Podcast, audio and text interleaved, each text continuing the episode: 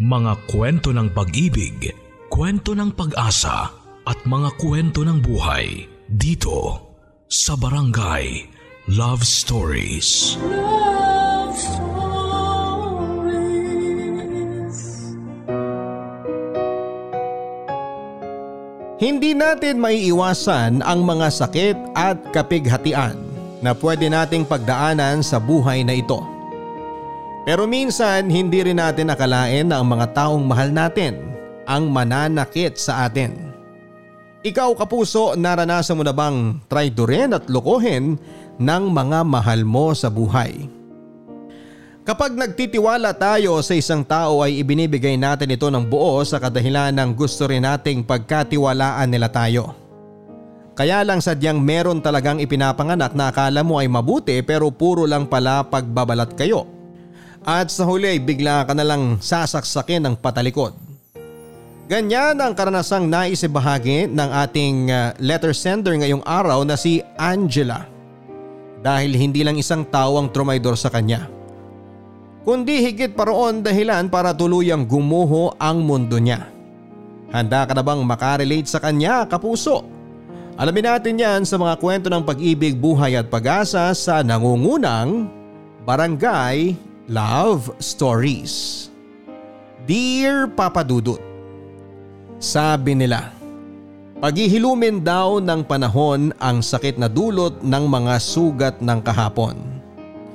Nadarating din ang araw na unti-unting mabubura sa puso natin ang lungkot, pighati at kabiguan na minsang naranasan natin. Pero hindi pala yon totoo. Dahil kahit 15 taon na ang nakakalipas simula nang mangyari sa akin ang kwentong nais kong ibahagi, ay aminado ako na meron pa ring mga gabi na hindi ako nakakatulog ng mahimbing, lalo na kapag bumabalik ito sa aking alaala. Tawagin niyo na lamang po ako sa pangalang Angela, 43 years old at tubong Tarlac. Nadiskubre ko ang inyong programa nang minsan ako makapakinig ng isa sa inyong tampok na storya noon, kaya naman naging avid listener niyo na ako, Papa Dudut. At yun din ang dahilan kung bakit nag-decide akong sumulat sa inyo at ibahagi ang kwento ng buhay ko sa ating mga kabarangay. Magsisimula ang lahat noong 28 years old ako. Nang mga panahon na yon ay 1 taon pa lamang ang nakakalipas nang mamatay ang mami ko dahil sa atake sa puso. Naging malaking dagok para sa aming pamilya ang nangyaring yon dahil naapektuhan talaga ng gusto ang Daddy Armando ko, Papa Dudut. Simula kasi nang mawala si mami ay naging malungkutin na si Daddy. Pero nagbago ang lahat ng yon nang makilala niya si Veronica na hindi nagtagal ay naging stepmother ko. Alam ko na hindi pa ganoon katagal simula nang mawala si mami, pero nang napansin kong napapasaya naman ni Veronica si Daddy ay hindi na rin ako tumutol pa nang magdesisyon silang magpakasal. Tumagal ng halos 6 na buwan ang pagsasama ni na Daddy at Veronica bilang mag-asawa nang mapansin kong napapadalas ang pagtatalo nila. Noong una, hindi ko masyadong pinagtutuunan ng atensyon ang nangyayari sa kanilang dalawa. Dahil busy ako sa aking sariling trabaho bilang sales assistant sa isang private company sa lugar namin. Kaso napansin ko na naging malungkutin muli si Daddy, lalo na tuwing nagtatalo sila ng stepmother ko, Papa Dudut.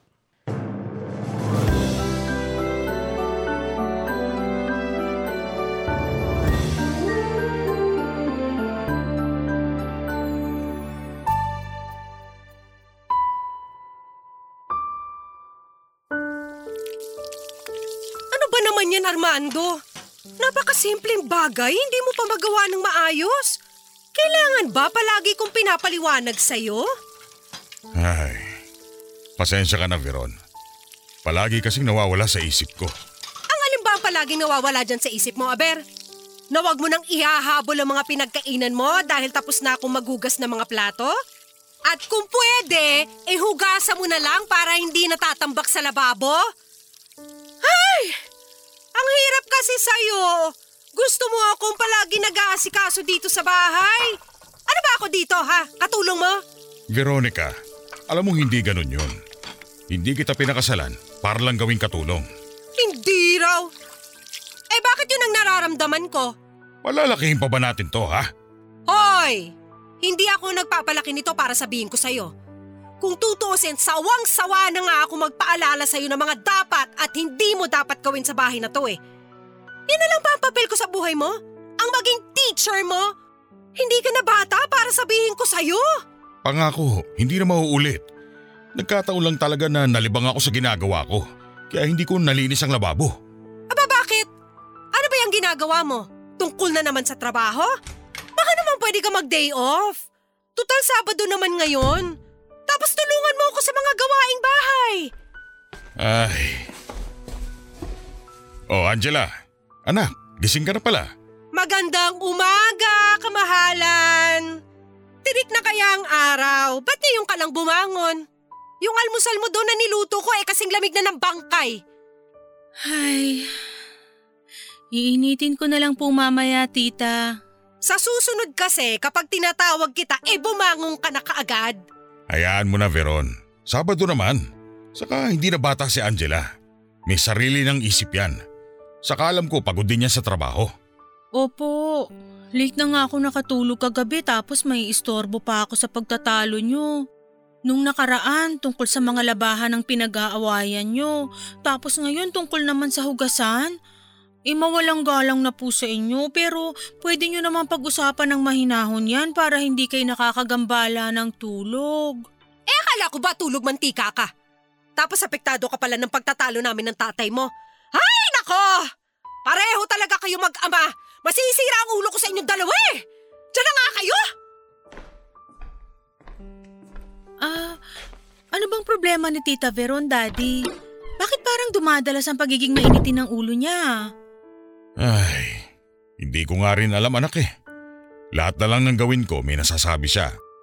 Minsan mas gusto ko na lang na wala ko rito sa bahay para hindi ko na naririnig ang bunganga niya.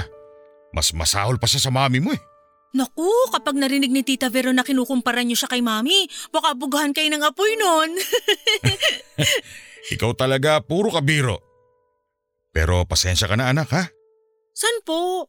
Dahil naistorbo niyo ang tulog ko? Naku, wala po yun. Sakto kasi kumakalam na rin ang sikmura ko sa gutom. Mabuti pa, kakainin ko na munang malamig pa sa bangkay kong almusal na niluto ni tita.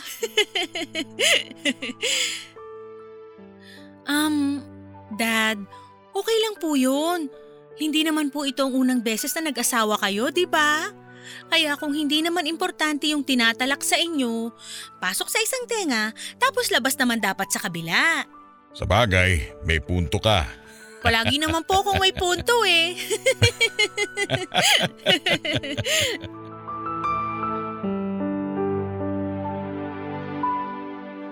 Kahit na nakangiti si Daddy, alam ko na dinaramdam niya ng gusto ang simpleng sagutan nila ni Veronica. Hindi yon ang unang beses na nakita kong balisa ang daddy ko matapos nilang magtalo ng stepmother ko, Papa Dudut. Ganon na ganon din kasi siya lalo na noong mga panahong kamamatay pa lang ng mami ko. Kaya naman nakaramdam talaga ako ng awa para kay daddy at inis naman para kay Veronica. Papadudod sa totoo lang ay ayoko talagang pakialaman ng relasyon nilang mag-asawa dahil matatanda na sila. Alam na nila ang tama at mali at kung may hindi man sila pinagkakasunduan ay mas dapat nila itong pag-usapan ng mahinahon para ayusin ang kung anuman ang problema nila. Kaya lang hindi ganon ang nangyari. Nagkataon naman na solong anak lamang ako kaya wala rin akong mapagsabihan ng frustration ko sa buhay namin. Maliban na lang sa boyfriend kong si Peter, Papa Dudut. Nang mga panahon na yun ay 2 taon na kaming magkarelasyon ni Peter. Isa siya sa mga taong nag-welcome noon sa akin sa kumpanyang pinagtatrabahuhan ko at siya rin ang naging mentor ko. Naging magkaibigan nga kami at sa huli ay nagkaibigan. Pero hindi alam ng daddy ko ang relasyon namin ni Peter dahil masyado siyang protective sa akin, Papa Dudut. Tapos namatay pa ang mami ko kaya naman nawala na rin sa isipan ko noon na ipakilala sa mga magulang ko ang boyfriend ko. Tapos alam mo ba nung isang araw, tungkol naman sa kung sino ang dapat maghugas ng pinggan namin na pinag-aawayan nila. Grabe, di ba? Oo nga. O tapos ano pa? Narinig ko pa na nagagalit kay Daddy si Tita Veron dahil raw ginagawa siyang katulong sa bahay. Samantalang parang nga siyang donyo kung umasta. Akala ba niya hindi ko alam na puro lang siya cellphone kapag nasa trabaho si Daddy? Social media dito, social media doon. Paano mo naman nalaman na panay cellphone at social media lang siya, ha? Bakit? Nag-install ka na rin ba ng CCTV camera sa bahay niyo para malaman ang aktibidades ng stepmother mo? Paano kung sabihin kong oo? Seryoso?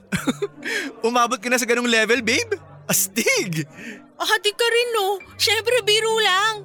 Palagay mo sa akin may oras para magpa-install ng ganun eh hindi nga ako magkanda-ugaga sa trabaho ko sa opisina. Tapos, kapag nasa bahay naman ako, hindi naman ako makapagpahinga dahil sa kanilang dalawa. Babe, daig pa nila ang mga bata. Base naman sa mga kwento mo, mukhang hindi naman ganun kaseryoso ang pagtatalo ng daddy at stepmother mo. Tipong normal lang sa mag-asawa. Kung magiging katulad nila tayo kapag naging mag-asawa na tayo, baka magdalawang isip akong pakasalan ka. Tingnan mo tong taong to.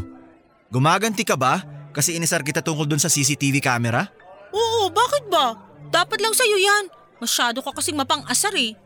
Babe naman eh. Oo na, joke lang. Magagawa ko ba naman yun sa'yo? Pero sana kung ano man yung dahilan ng madalas nilang pagtatalo eh maayos na. Kahit kasi mababaw at mukhang simpleng bagay lang, nakikita kong naapektuhan si Daddy.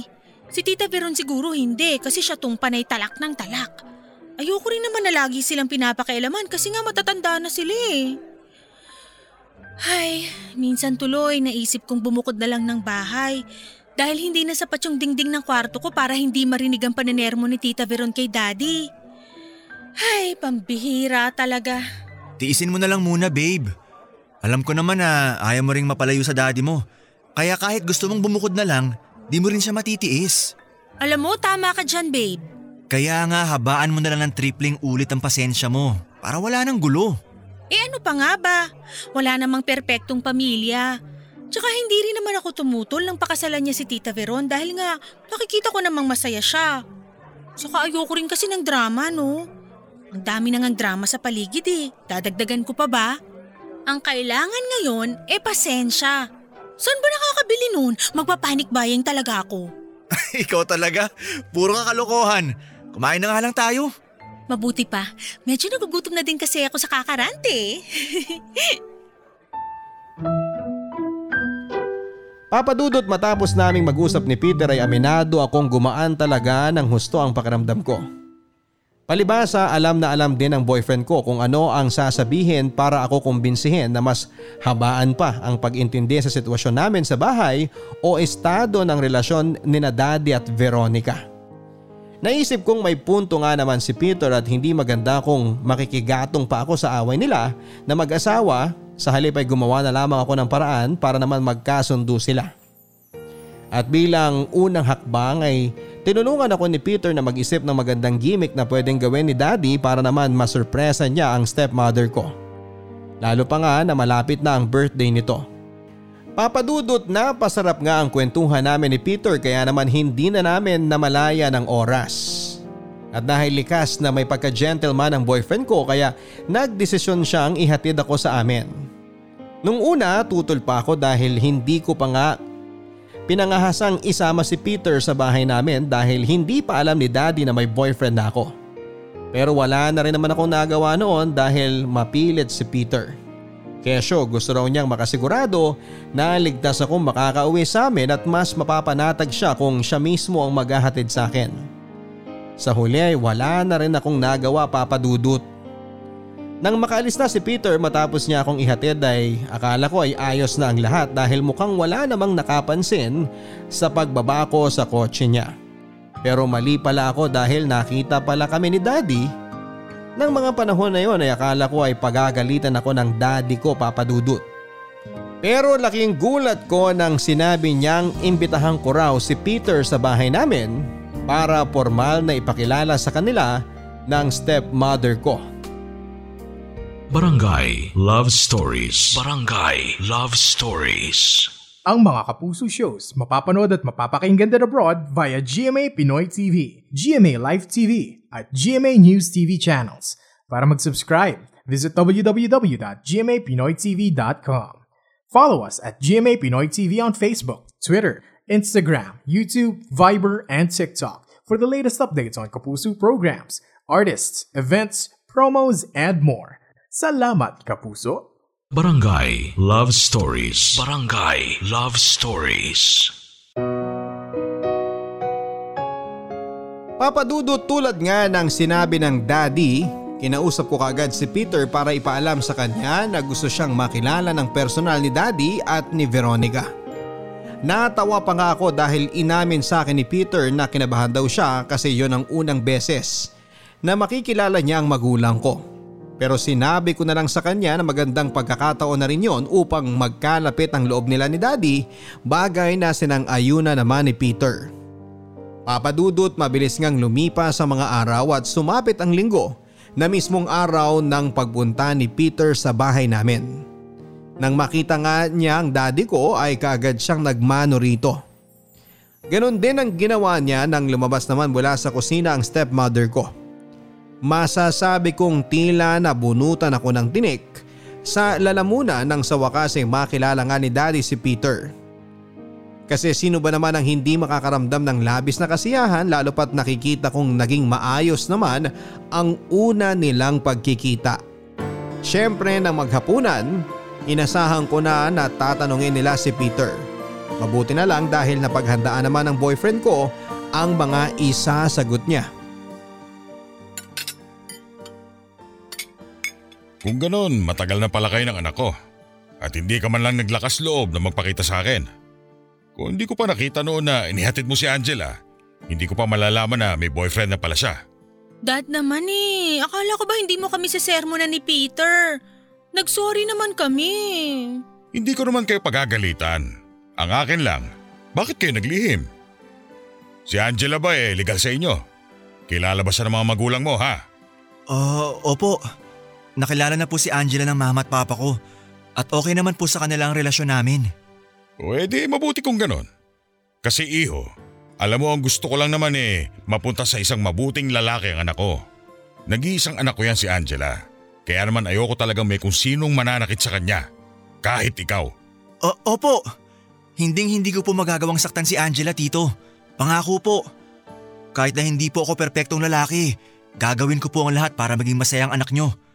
Hindi ko po siya hayaang umiyak at sa abot ng aking makakaya, poprotektahan ko po siya.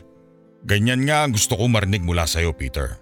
Kahit paano, mapapanatag na ako dahil nakatagpunan ng lalaki mag-aalaga sa kanya tung uni kaiha ko. Makasingit lang sa usapan niyo ha. Pareho na namang nasa tamang edad yang sina Peter at Angela. Kumakababy ka naman sa anak mo, Armando. Beron, masisisi mo ba ako? Nag-iisang anak ko si Angela. Siyempre gusto ko lang yung magagandang bagay ang mangyari sa kanya. Ewan ko lang ha, kasi kung ako talaga ang mama ni Angela, approve na agad sa akin to si Peter. Wala nang tanong-tanong. Kitang-kita mo naman sa kanya na responsable siyang lalaki. Tsaka tingnan mo, ang ganda ng katawan niya. Mukhang mapoprotektahan talaga niya ang anak mo, no? Kaya pwede ba? Huwag ka na masyado mag-alala. Magtiwala ka na lang sa future manugang mo. Manugang ka agad, tita. Ikakapakilala ko pa nga lang sa inyo kay Peter Uy, bakit? Duda ka pa ba na siya ang magiging asawa mo? Hindi naman po sa ganun. Hindi naman pala bakit iba ang tono mo? Alam mo Angela, kung ako ang girlfriend ni Peter, hindi ko na siya papakawalan. Kumbaga sa mga isda sa dagat, good catch na siya. Kaya kung ako sa'yo, pagkatapos ng dinner natin, pag-usapan na natin kung kailan ang kasal nyo. Sa inyo ang suporta ko at boto ko. Kasal? Parang ang bilis naman yata nun, Veron. Di ba parang masyado pang maaga para pag-usapan natin yon? Daddy, mukhang nagbibiro lang naman po si Tita Veron. Tita naman, huwag kayong ganyan. Kung may sakit sa puso si Daddy, baka inatake na siya. Oo nga, Tita. Ay, nako! Pare-pareho kayong killjoy Mabuti pa kumain na tayo. Huwag na natin sirain na magandang gabi na to. Kain ka lang ng kain ha, Peter. Masarap yan. Luto ko yan. Pagkatapos nga ng hapunan ay niyaya ni Daddy si Peter na manood ng TV sa sala namin. Tapos ay napansin ko na lamang na parang may seryoso silang pinag-uusapan. Na sa bandang huli ay inamin sa akin ng boyfriend ko na sinabi raw sa kanya ni Daddy na aalagaan at iingatan niya ako. Wag na wag din daw niya akong sasaktan dahil si Daddy ang makakalaban niya. Aaminin kong labis na nagalak ang puso ko nang malamang kong kinausap pala ni Daddy ng masinsinan si Peter, Papa Dudut. At bukod doon ay hindi rin niya minasama ang paglilihim ko ng halos 2 taon sa relasyon namin ni Peter. Naisip ko nga ng mga panahon na yon na baka panatag naman si Daddy sa boyfriend ko kaya pinagkatiwala niya ako rito. Sa katunayan, Papa Dudut, ay maging ang stepmother kong si Veronica ay napansin kong naging close ka agad kay Peter. Masaya naman ako dahil naging mainit ang pagtanggap nila sa aking boyfriend. At ang nakakatuwa pa nga doon ay mama at papa na rin ang tawag ni Peter sa kanila.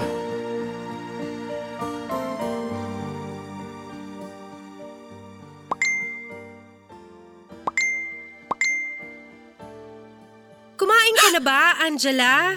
Ano ba yan, tita? Nagulat naman ako. Kakakape mo yan. Bawas-bawasan mo kasi. Oh, ayan. Umiinom ka na naman. Pambihira, pati ba naman pag inom ko ng kape pinagbabawalan pa? Ako naman ang bumibili ng kape dito sa bahay ah. Ano? May sinasabi ka ba dyan? Wala po, Tita Veron. Sabi ko, babawasan ko na lang po ang pagkakape para di na ako nagiging nervyosa. Pero sana bawasan nyo rin yung bigla-bigla na lang kayong sumusulpot. Ewan ko sa'yo. Para kang daddy mo. Pareho kayo nakakabuisit. Sobra naman po kayo, tita. Totoo naman ah. Angela, may itatanong pala ako. Tanong lang naman. Parang sa tono nyo mukhang seryoso yan ah. Ay naku, tignan mo to. Wala pa nga eh. Nakakabuisit ka talagang babae ka. Tita naman, parang di na kayo mabiro. Ano po ba yung itatanong nyo kasi? Tungkol sana kay Peter. Ano pong tungkol sa boyfriend ko? Napansin ko lang kasi na parang ang tagal na simula nang dinala mo siya rito sa bahay. Yung totoo, kayo pa ba o hiniwalayan mo na siya? Diba, sabi ko naman sa'yo, good catch na si Peter. Hindi naman po kami naghiwalay ni Peter. Tita, masyado naman kayong advance mag-isip dyan. At kaya hindi ko siya dinadala dito sa bahay palagi. Nag-a-adjust pa lang po kami na legal na kaming pareho sa mga pamilya namin.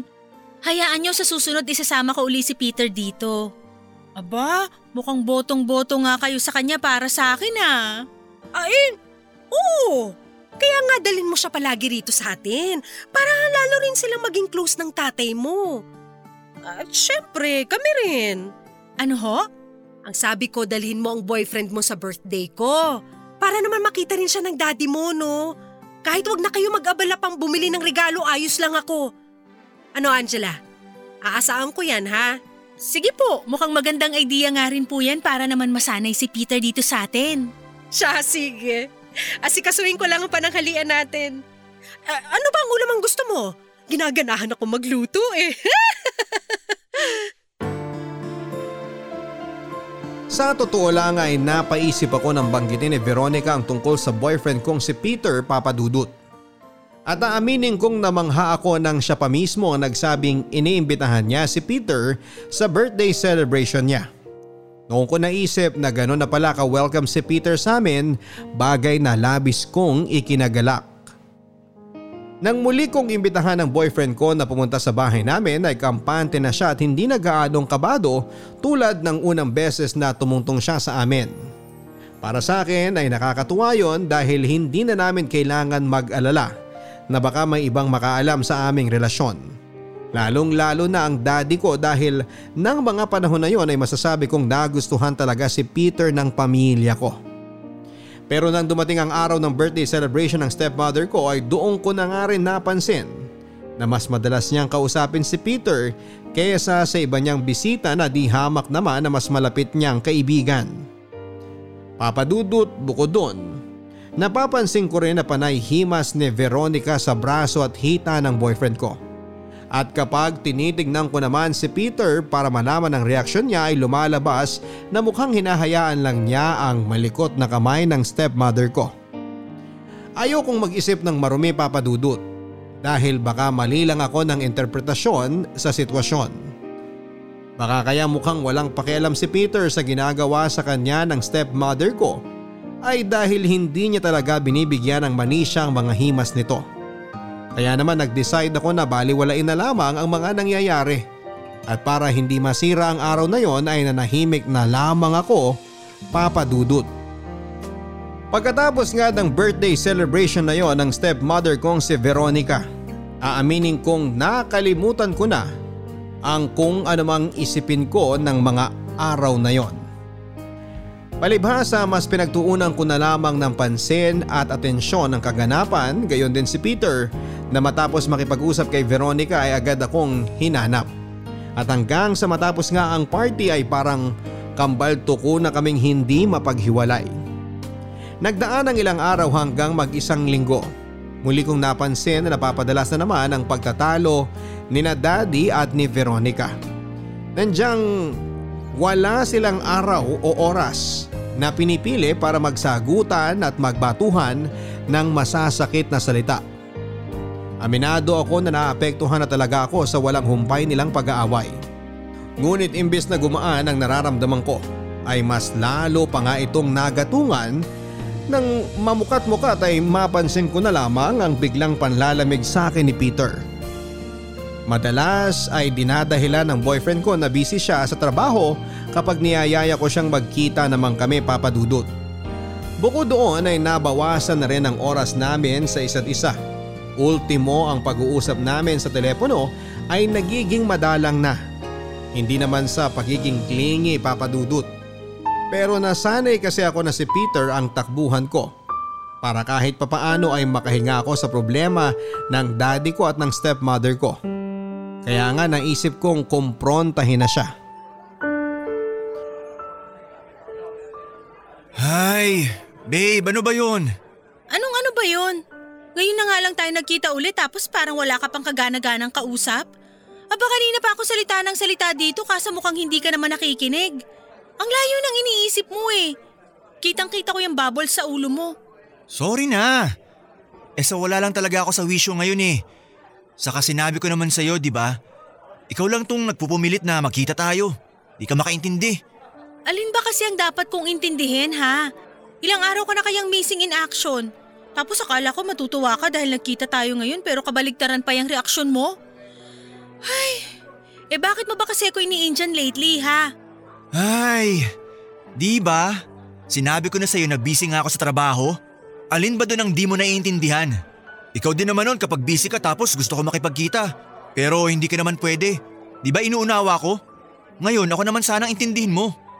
Babe, naiintindihan ko naman. Siguro masyado lang akong nasanay na palagi kang nakakausap tungkol sa mga bagay-bagay. Kaya nung dumalang, nalungkot na talaga ako. At pakiramdam ko iniiwasan mo na ako. Ay, babe naman eh. Gaano mo na ba ako katagal na boyfriend ha? 1 buwan? 2? Ipapaalala ko lang sa'yo na bumibilang na tayo ng taon. Saka matanda na rin tayo. Dapat, mas nilalawakan na natin ang pag-intindi natin sa isa't isa. Kung makapagsalita ka kasi parang nahukulangan ka sa atensyon. Saka, ano ba yung bagay na gusto mong sabihin sa akin? Yun pa rin bang tungkol sa pagtatalo ng daddy at stepmother mo? Para namang bagong bagay pa yun, babe. Aba, masisisi mo ba ako? Masyado na silang nakaka-frustrate. Akala ko titigil na sila pero parang lalo lang silang lumala. Di ko alam kung sino sa kanilang may problema. Napapagod na akong pagpasensyahan sila. Kung hindi mo sila iintindihin, sino pang iintindi sa kanila? Pamilya mo sila. Unless, putulin mo ng tuluyan ang connection mo sa kanila. Saka ka pala matatahimik. Bakit naman ganyan ang tono ng pananalita mo, ha? Hindi mo naman kailangang sabihin pa yan dahil gusto ko lang maglabas ng sama ng loob sa'yo. Kaso mukhang lalo mo lang pinasasama ang loob ko. Yung totoo, sa trabaho ka lang ba talaga busy? O baka naman meron pa, sabihin mo na. Gusto mo talagang malaman? Busy rin ako sa pamilya ko. Para lang malaman mo, meron din ako sariling problema sa bahay. At ang mama ko, itong nakalipas, napansin ko na lang na madalas maglambing sa akin. Kesyo, puro na lang daw ako trabaho at jowa. Sila naman daw ang pagtuunan ko ng atensyon. Kaya naman ayun, pinagbibigyan ko. Minsan na naman maglambing sa akin si mama eh. Anong masama doon ha?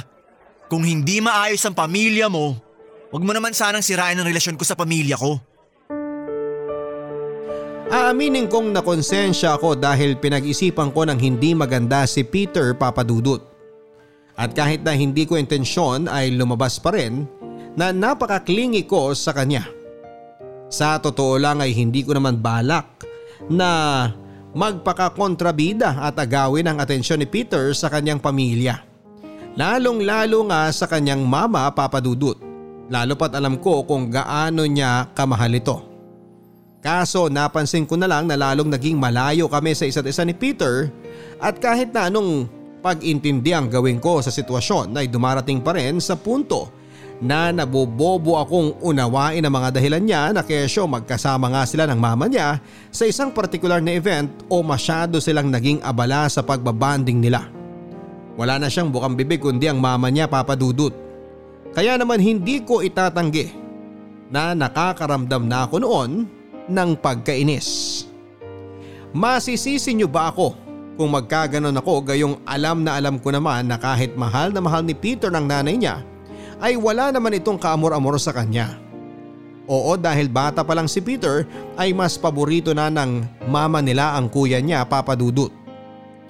At isa pa ay hindi rin naman idinitalye ni Peter kung anong klaseng bonding ang ginagawa nila ng mama niya, kaya nga kabaliwan mang maituturing, pero hindi ko na napigilang mag-isip ng hindi maganda. Kaya muli ay kinausap ko si Peter, dahilan para tuluyan na siyang mapikon at magalit sa akin. Babe! Busy nga ako, diba? Nakuha mo pa talagang tawagan ng kapatid ko para lang makausap ako? Ano ba naman yan? Hindi ka ba makapaghintay na tawagan na lang kita at kailangan mo pang mangistorbo ng tao? Maghintay na tawagan ako? At kailan yun, Aber? Sa isang buwan? Sa isang taon? Masisisi mo ba ako kung sa kapatid mo na lang ako nakisuyo, ha? Makapagsalita to para namang ibang tao ako? Ipapaalala ko lang sa'yo na girlfriend mo ko, no? Baka naman nakakalimutan mo na kasi masyado kang busy sa pakikipagbonding mo sa mama mo. Anak naman ang lintik ko! Ano naman ang masama kung kasama ko mama ko ngayon? Alam mo, visit ka rin eh. Lakas mo manira ng araw. Kung makapagsalita ka, daig ko pa may ibang babae ah. Ano? Yan ba gusto mong palabasin ha? Aba, anong magagawa ko kung idinadahilan mo lang na kasama mo ang mama mo pero ang totoo, may iba ka bukod sa akin.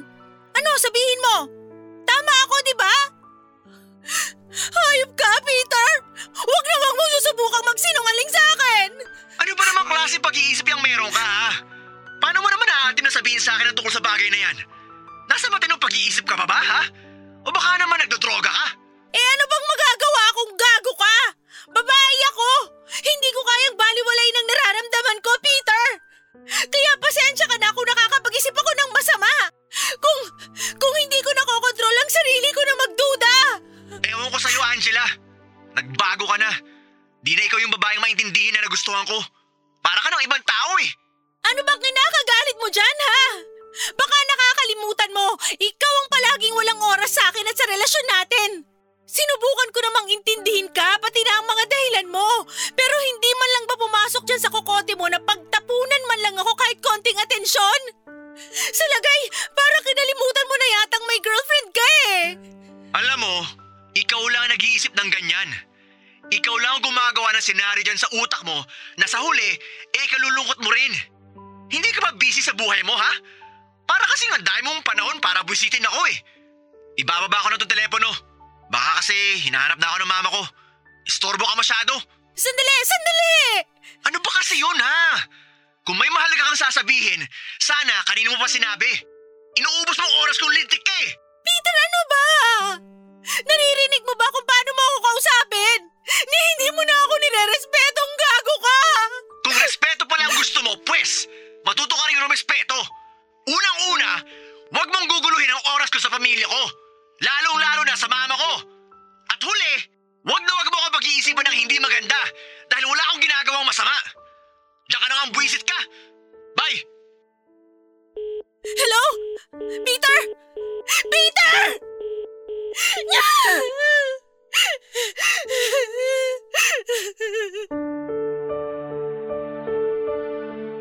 Papa Dudut, pinangatawanan nga ni Peter na wala siyang ginagawang mali. Nasa aming dalawa, ako lang itong masyadong mapaghinala at maruming mag-isip. Pagkatapos ng pagtatalo namin, muling naging malamig ang pakikitungo sa akin ng boyfriend ko, dahilan para husto akong malungkot. Sa kabilang banda ay napag-isip-isip ko rin naman na baka tama siya at ako ang mali. Na sumusobra na ako at nakakapikon na dahil sa pagiging kulang ko sa pansin. Kaya nga ng panahon na yon ay sumagi sa isipan ko na bigyan ng space si Peter at hayaan muna siyang gawin ang mga bagay na ginagawa niya noong malayo ako sa kanya. At mabuti na lang dahil nagkataon na nagkaroon kami ng 3 days training seminar sa Baguio City. Kaya ginamit ko na ang pagkakataon yon para pansamantalang pagpahingahin ang relasyon namin ni Peter. Ngunit ang 3 araw na training seminar namin ay natapos sa 2nd araw pa lamang. Kaya walang pasabi akong umuwi sa bahay namin ng sumunod na araw. Kaso laking gulat ko nang makitang nakaparada sa garahe namin ang motorsiklo ng boyfriend ko, Papa Dudut.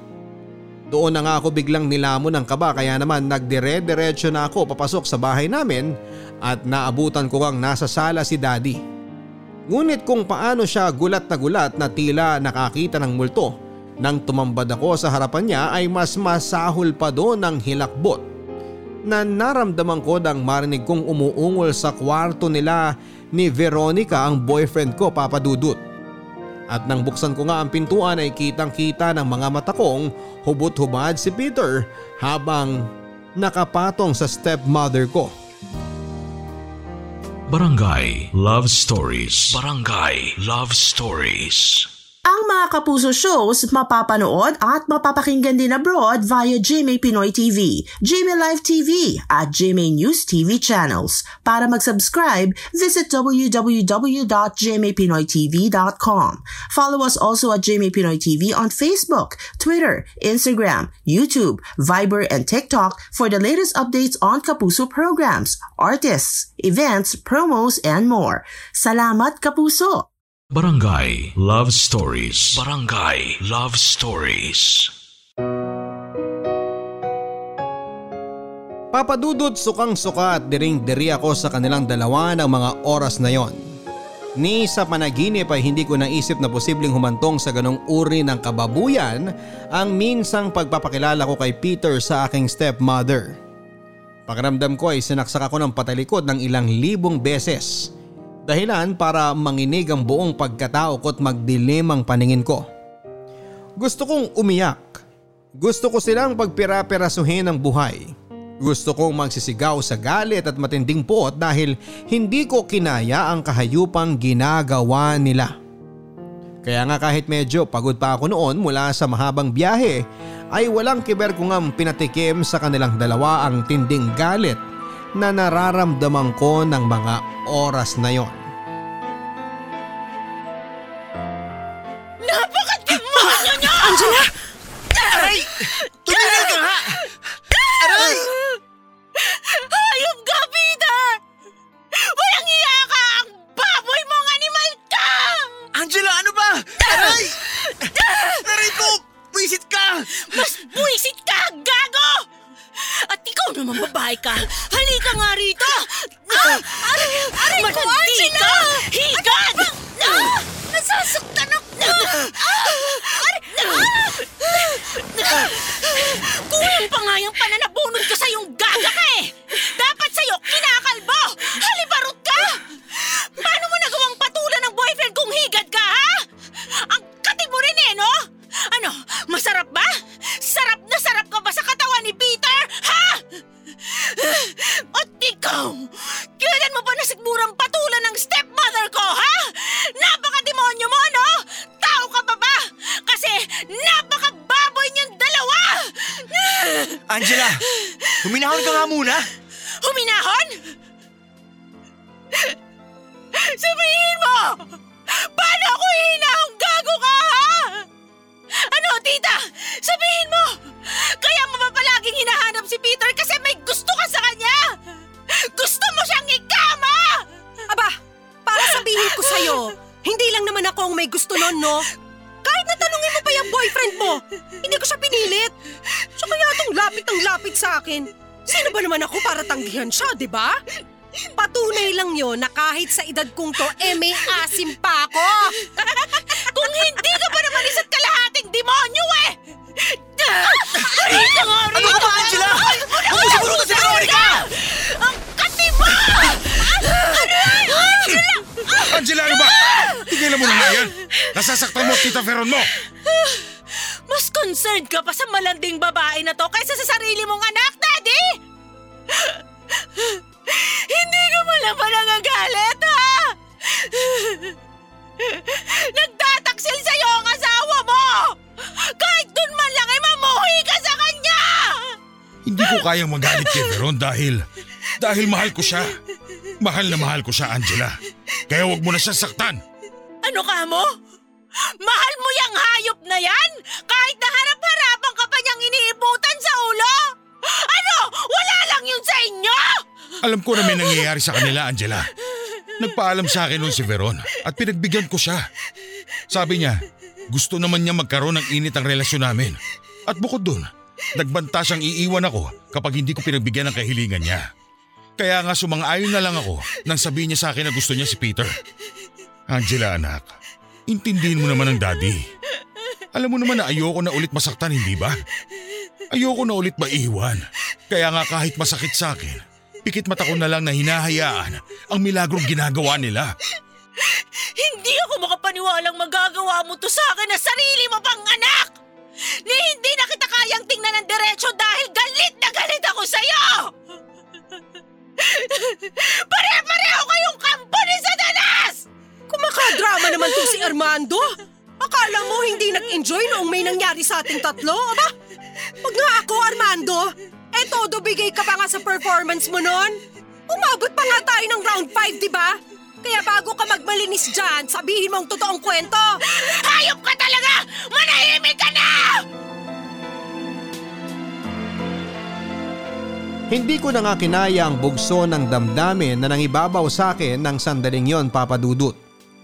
Parang gusto ko nang mamatay na mga panahong yon dahil sa labis na galit, kalungkutan at pagkadismaya. Sino ba naman kasing matutuwa, hindi ba? Hindi lang ang boyfriend kong si Peter ang nagtaksil sa akin. Pati ang stepmother ko na pinagkakatiwalaan ko ng gusto at pinanggap sa pamamahay namin, pero mas lalo lang akong nangihina dahil kasama rin nila sa kademonyohan nila ang daddy ko. Akala ko ba mahal ako ng daddy ko? Pero bakit hinahayaan niyang umabot sa ganon ang lahat? Ganun na ba siya binulag ng labis na pagmamahal sa maling tao para kahit na akong anak niya ay taluhin niya? Papadudot, akala ko sa mga pelikula lang nangyayari ang mga ganong uri ng tagpo, pero maling-mali pala ako. Sana kasing tibay na lang ako ng bidang karakter sa mga kwento para alam ko kung paano naman maging malakas sa mga sitwasyong katulad nito.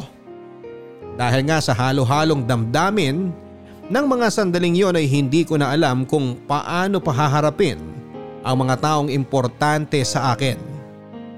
Papa Dudut, lalo na si Peter, gulong-gulo talaga ako. Humingi ng paliwanag ang puso ko kung paano niya naatim na saktan ako ng walang pag-aalinlangan. Pero pagod na ako ng mga panahon na yon, kaya naman naisip kong umalis na lamang muna sa amin. Kaso ay hinabol ako ni Peter para pigilan. Angela! Sandali! At saan mo planong pumunta, ha? Malalim na ang gabi. Baka mapano ka. Bitiwan mo nga akong animal ka! Huwag mo akong hawakan dahil diring-diri ako sa yung gago ka! Ano ka mo? Nag-aalala ka ba sa akin? Eh, tarantado ka pala eh! Sa palagay mo ba mabibilog mo pa ang ulo ko sa mga ganyang salita mo? Anong akala mo sa akin? Ganun ka tanga? Para paniwalaan na may pakialam ka nga sa akin? Angela naman, huwag naman sanang ganito. Pwede naman natin pag-usapan ng maayos eh. Parang tulad ng dati na ginagawa natin kapag meron tayong hindi pagkakaintindihan. Alin pa bang gusto mong upuan at pag-usapan natin, ha?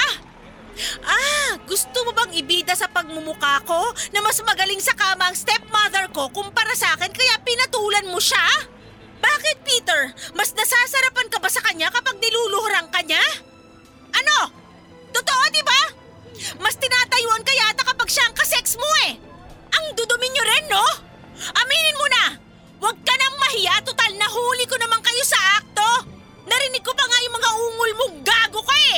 Angela, magpapaliwanag ako, please. Ano pa bang dapat mong ipaliwanag, ha? Pwede ba? Ayoko nang marinig ang kahit na anong sasabihin mo kasi wala rin namang kwenta eh. May pasabi-sabi ka pa doon na busy ka sa pamilya mo, sa mama mo, pero ibang mama naman pala ang pinagkakabalahan mong tarantado ka. Si Veron ang lumapit sa akin. Inakit lang niya ako, maniwala ka. Ang kapal din naman ang pagmumukha mong magmalinis pa sa harap ko, no? Samantalang pare-pareho kayong marurumi nila, Daddy! Akala ko ba mahal mo ako?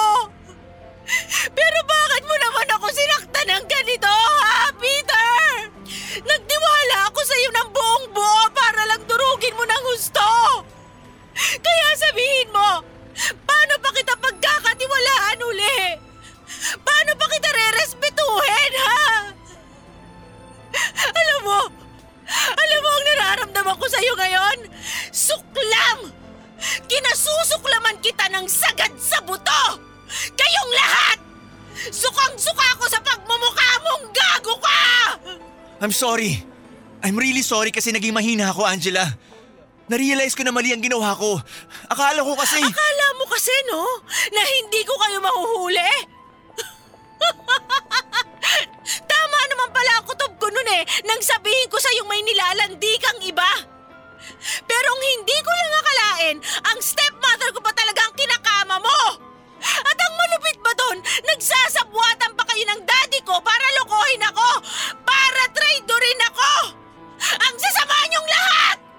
Wala kayong puso at kaluluwa, lalo ka na, Peter! Tapos na tayong hayop ka! Ayaw na kitang makita! Gusto na kitang mawala sa buhay ko! Masahol ka pa sa demonyo! Papa Dudut, yun na nga ang huling beses na kinausap ko si Peter matapos akong mag-decide na tapusin ang lahat sa namabagitan sa amin. Nang gabing yun ay umalis ako ng bahay at pansamantalang nakituloy sa bahay ng kaibigan ko. Sinabi ko sa kanya ang lahat ng nangyari at ultimo siya ay hindi makapaniwala sa pinagdadaanan ko. Kung sa bagay ako rin naman, kaso ano pa bang magagawa ko dahil nangyari na. Nanatili ako sa bahay ng kaibigan ko ng sumunod na araw dahil hindi ko pa alam kung paano haharapin sina Daddy at Veron sa bahay namin.